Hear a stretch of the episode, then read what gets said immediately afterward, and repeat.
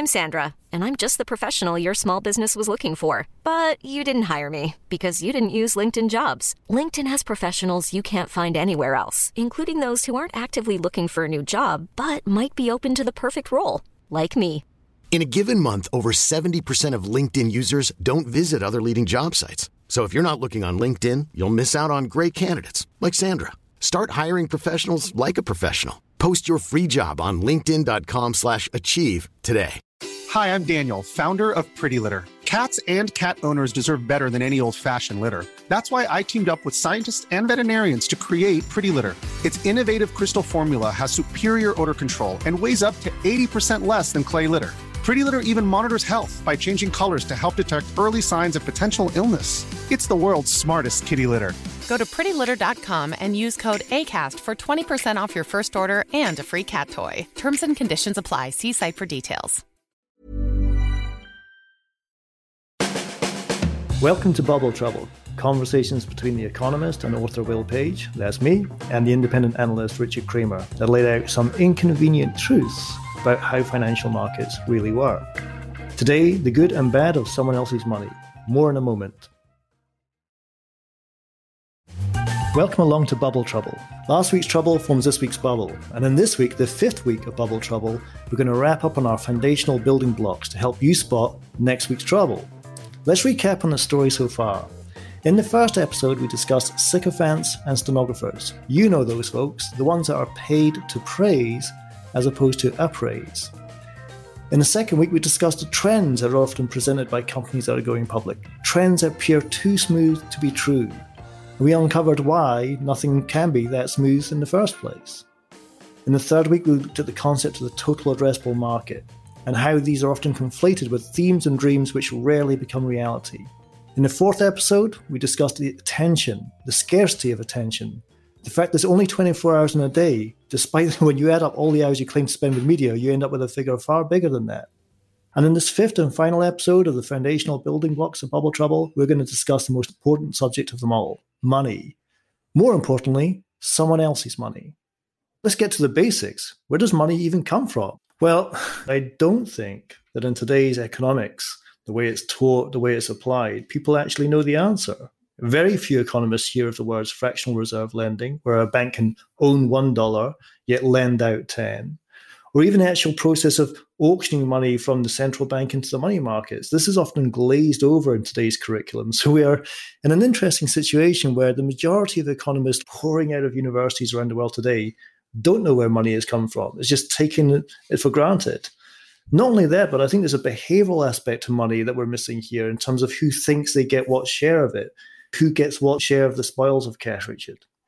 I think the sheer notion of money has become mesmerizing, uh, much like the stock market, because everyone thinks they can make money from being smart and indeed smarter than the next person. And if you go back to all of the behavioral economics and the work of Daniel Kahneman and Amos Tversky, it showed us that most people consistently overestimate their smarts in many areas. And I'd say the market and making money is a classic example of a place where people overestimate their own abilities. And it has that mesmeric power because you always think it's easier to make money than maybe it ends up being.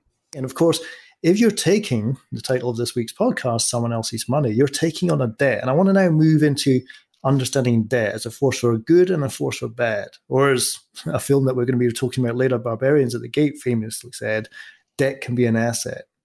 So when I try to understand debt, I often think of debt in terms of if you're an individual or if you're a firm. If, if you owe money as an individual, you pay interest on that debt. And that interest is a cost. That interest can be a crippling cost. When you own debt as a firm, you will also pay interest on that debt. But that interest can also have a benefit in that you set it off against your taxes, something that you would never expect as an individual. So debt clearly is different depending on who you are. Richard, how do we understand when you've got a problem with debt? Well, there's an old phrase if you owe someone a million dollars, you have a problem. But if you owe someone a hundred million dollars or a billion dollars, they have a problem. They can't simply come by and, and garnish your assets whatever you've got in your sitting room, kick you out of your house and, and grab everything they can see to pay off those, you know, what are fairly reasonable debts. But the frankly very well intentioned aims of allowing people to deduct certain categories of interest from their tax bill, for example, the mortgage on their house, has been spun into a giant industry of private equity and a big part of the investment banking world, which allows people to rack up debts to ensure that they never bleed out money to the government in the form of taxes or uh, that they always make sure that they're owing someone else while they're taking their own share. Let's move from your perfect example there of if you owe 100,000 to the bank or you owe 100 million. That could literally be 100,000 in interest payments or 100,000 in a stock of debt. There's a difference between the two. And I want to spend a minute distinguishing between the stock of debt that you owe and interest payments that recur from that stock of debt. If I look at the stock of debt that the British government currently stands, which is greater than the value of the economy pretty much, around about a third of that is quantitative easing. And that means we owe it to ourselves. Is there an argument there for a debt jubilee where you just cancel out the debt that you owe to yourself and therefore the stock of debt falls down to more sort of manageable size? Part of the problem with canceling out debts generally is that someone's holding them. So if you imagine yourself as the holder of that debt, if you were holding a third of the UK government debt on your own personal account, and the government came along to you and said, We'd like to cancel this debt, we're not going to pay it back, you'd be pretty upset. And it, it strikes to the heart of the notion of debt that you indeed do take out that loan, you borrow that money with the intention of handing it back at some point. And indeed, in the form of government debt, it's a call option, if you will, or a call on future tax receipts. And that's something that is very difficult to wiggle out of without undermining whether it's the pension funds, the state pension funds, or others that are expecting that money to come back to them so that they can disperse it down the road to people who need it. You're dancing in between public sector debt and private sector debt here, which is interesting. Does this raise the issue of the moral hazard? Well, the moral hazard is everywhere. And look, borrowing and leverage it was first seen as a bad thing, a thing to be avoided. People would have parties in America when they would burn their mortgage certificates. They would be thrilled when they had escaped the strictures or the monthly requirement of servicing debt. And clearly, when interest rates were high, that was an even bigger issue for people to escape from. Then it became something to be manipulated to get the greatest outsized return. And uh, the notion was that if you had a stable recurring cash flow, you could borrow against that and take money out today against the future cash flows you'd expect to see tomorrow or, or a long time in the future. And that moral hazard built up that there was more and more debt added to the piles. And as we talked about when we spoke about smoothing earlier, that is certainly justified in many cases by questionable metrics. So at some point in the last 10 to 20 years, borrowers became comfortable telling the lender that they would have future cash flows when they were built on adjusted EBITDA or other metrics which excluded certain one off costs.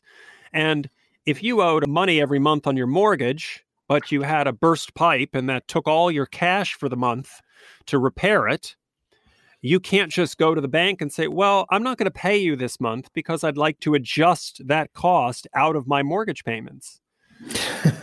but that is certainly what happens all the time in the financial markets. And it's to some degree an extension of the kind of magical thinking we spoke about in previous episodes that you don't really need to be responsible for those debts if you can push them out far enough into the future or you can dangle the promise that they will be repaid at some point down the road. Also, the discussion of moral hazard reminds me of perhaps one of the best jokes I ever told in my failed career as a stand up comedian, which is financial journalist asked an investment banker around the time of the credit crisis, What do you have to say about the moral hazard? And the investment banker says, I understand what the second word means, but you'd have to explain to me the definition of the first morals. Let's turn now to interest rates. You've mentioned this before. We're now living in a period where, literally, for the past decade, interest rates have been set below the rate of inflation, which, when I was at university, was taught to you as something that you'd never see, like a real outlier in economic history. It's now the norm, from the exception to the norm, that interest rates are below the rate of inflation. That raises questions about why that is happening that we might want to touch on. But also take me through what happens when interest rates are not just super low, but lower for longer. Like how does that change the the mindset, the psychology of how we treat that? There's no doubt that having the persistent low interest rates that we've had now for close on a decade or more has distorted the notion of money. It's left an impression that cash is trash, that you can leave it in the bank, but you're not going to get a return on it. And indeed, inflation means that it will dwindle in value as opposed to appreciate.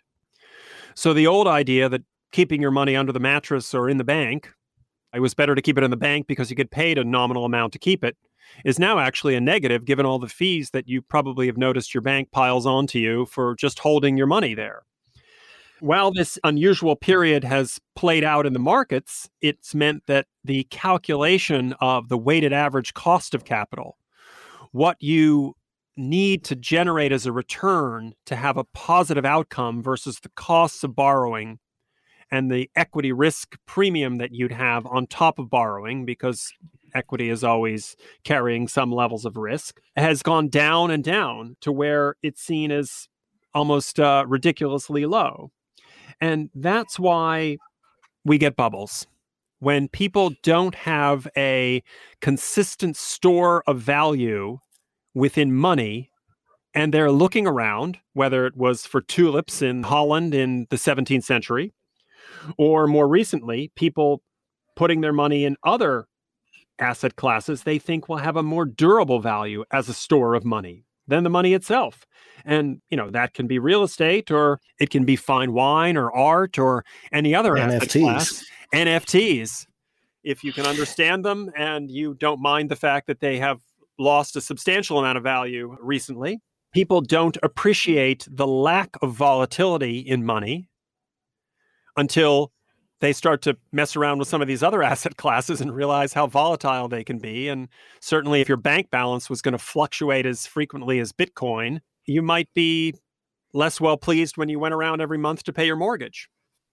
I want to dig back in on that term you gave me there, cash is trash. I, I like that. And I, I mentioned it interest rates being below the rate of inflation was considered the exception when I studied economics. Now it's the norm for everybody who has witnessed money in the past 10 years.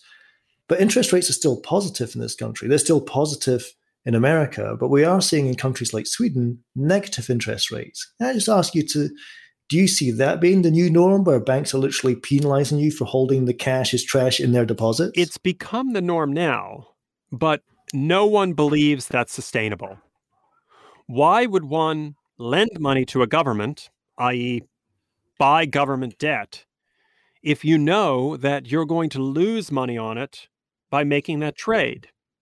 And if you're looking for one reason why we've experienced these bubbles uh, uh across the market right now, it's because people are in a desperate search for other asset classes that may be a durable store of value other than cash because leaving it at the bank means it's going to bleed away slowly and I'm not getting anything for it. I'm not getting the interest that I would have expected. If you read someone like Thomas Piketty, he will argue it's the worst of all cases when it's in the bank because it's not circulating in the system. So all that money trapped in the bank is not sloshing around being invested by somebody generating returns for that person and circulating to other people in the economy. And potentially driving up even more bubbles, unnecessary bubbles, which lead on to even more trouble.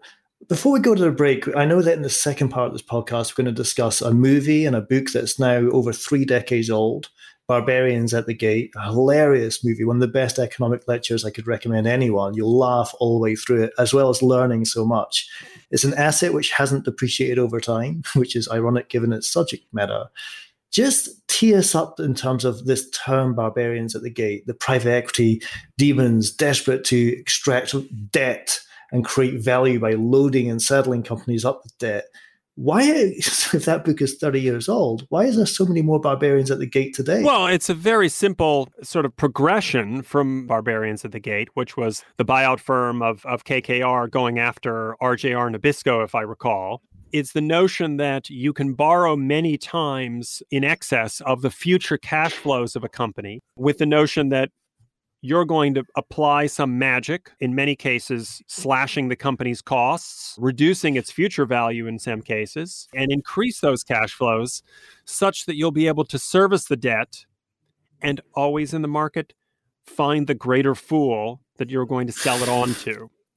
Because none of these leverage buyout cases work, none of these asset ownership cases work on the premise that the owner is really going to be a long term owner.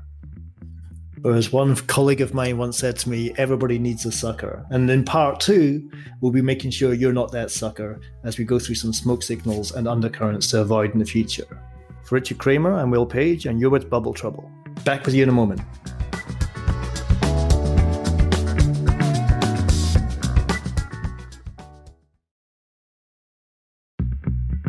Back with part two of the fifth episode of Bubble Trouble. And we mentioned just before the break there a book and a movie that's now 30 plus years old called Barbarians at the Gate. And I, I posed to you, Richard, the question of why, if this book was a warning sign or a smoke signal, as we like to discuss in this podcast, for so many of us 30 plus years ago, why are there so many more barbarians at the gate today? For every seller, there needs to be a buyer. And this is where incentives come in. And we talked extensively in the Themes and Dreams episode of the podcast about how you always want to dangle the amazing prospect of growth in front of someone when you're trying to convince them to participate in an investment. Now, for a large portion of the markets, they never intend to be owners, they're just renters.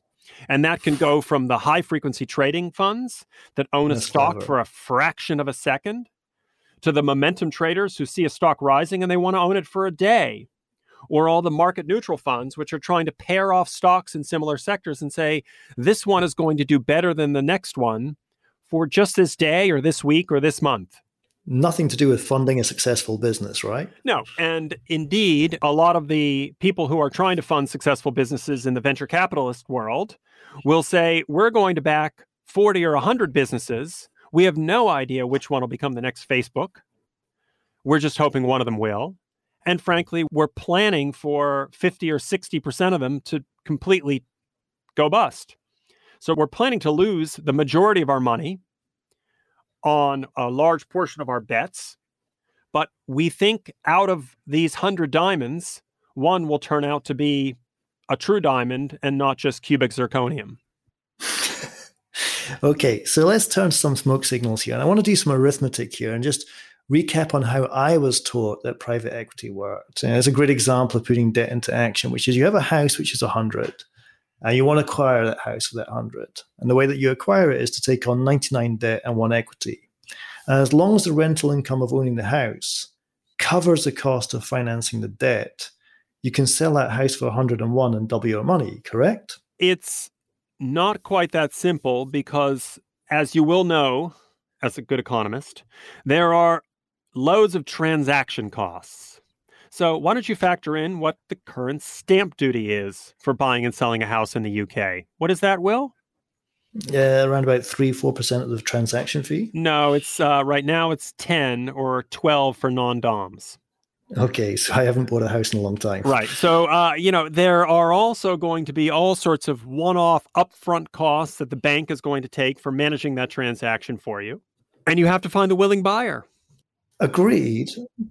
But if you do sell a house for 101 or 102, you can effectively double your money. But is there a way in that simple arithmetic example that debt itself can become an asset? You talked about how you can rip out costs earlier.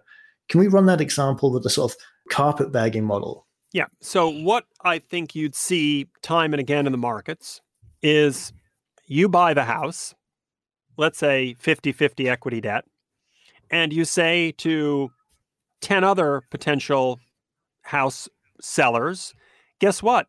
I own half of this wonderful property that's worth a million dollars. I'm going to borrow against that to buy your property. And maybe I borrow against that single asset multiple times. Maybe I borrow against that single asset once and then turn the new asset that I just bought into another form of equity that I can borrow against. And that's how you build Ponzi schemes or build mountains of debt.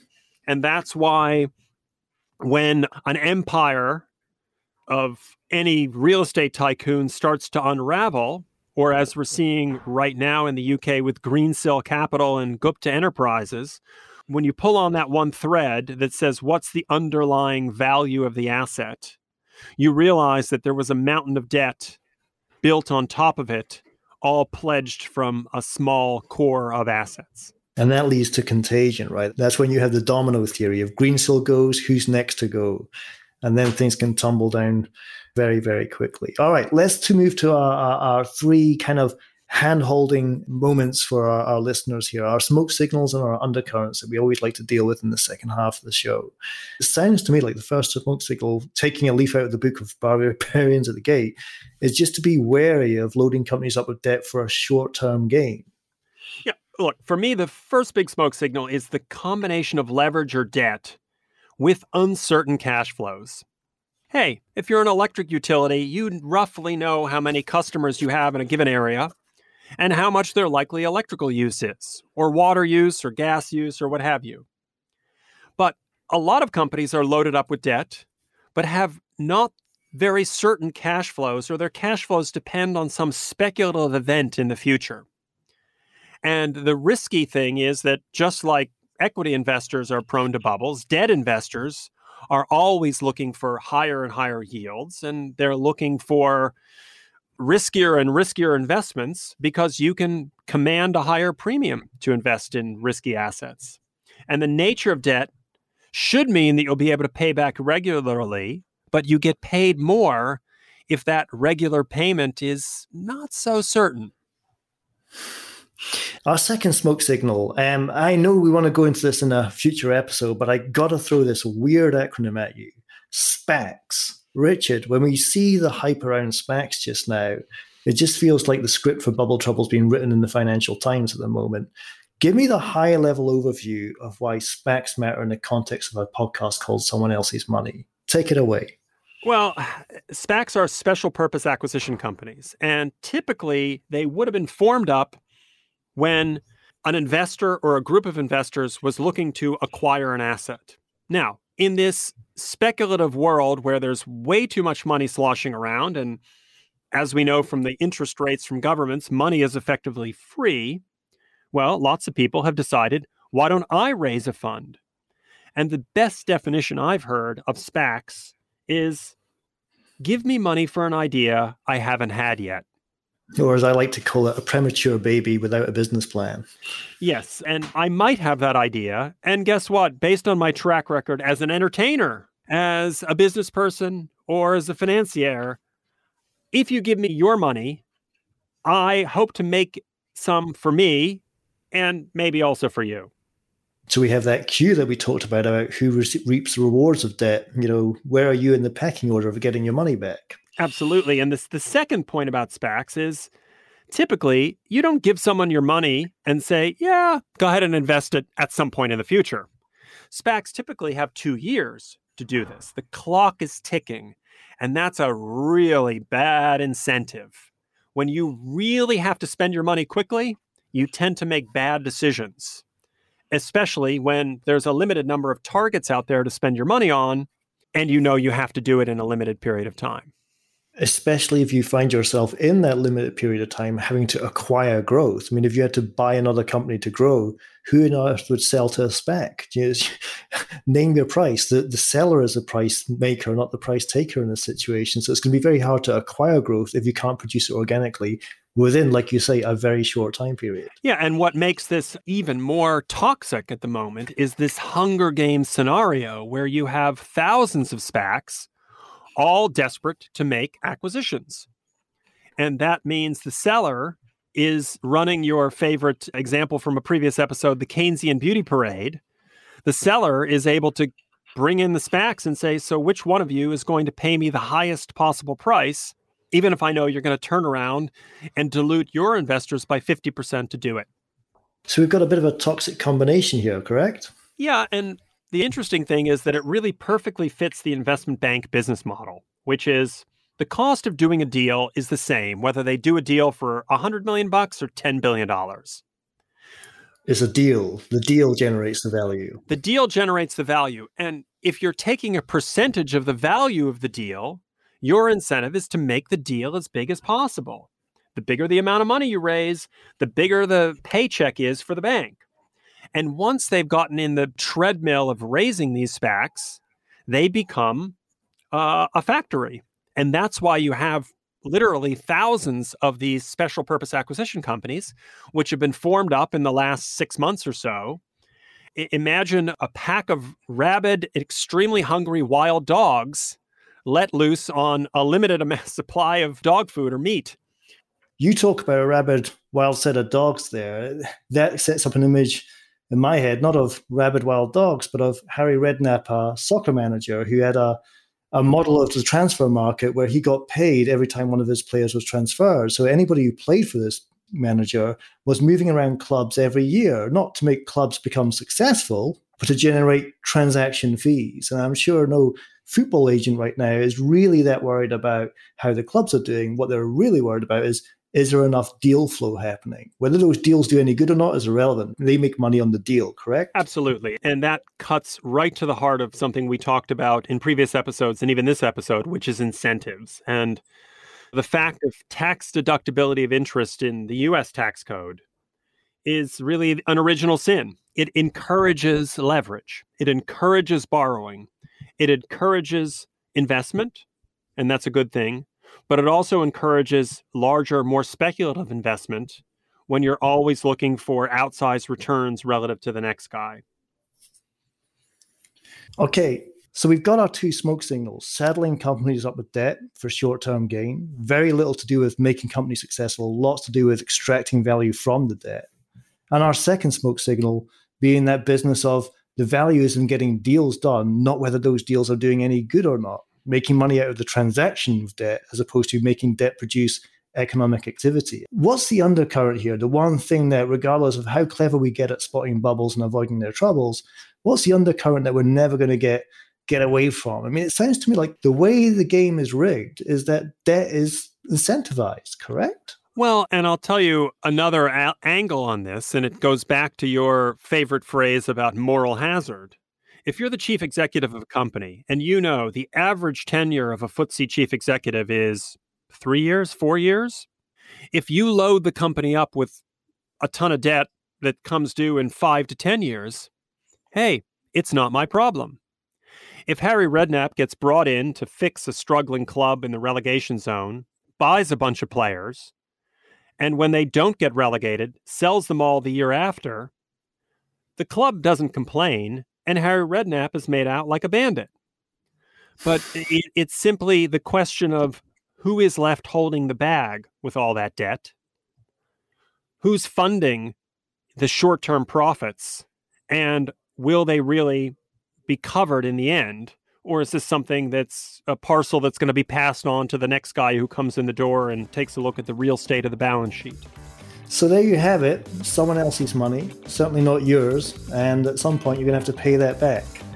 Next week, we're going to go straight into real events, stuff that's hitting the headlines right now. And I think the first one has to be the issue of SPACs. We'll be dissecting that rather weird acronym into all of its details.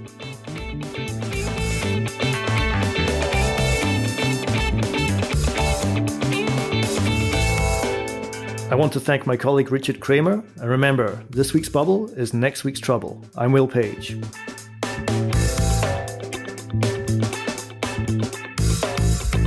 If you're new to Bubble Trouble, we'd encourage you to follow the podcast wherever you listen. Bubble Trouble is produced by Eric Nuzum and Jesse Baker at Magnificent Noise. You can learn more at bubbletroublepodcast.com. See you next time.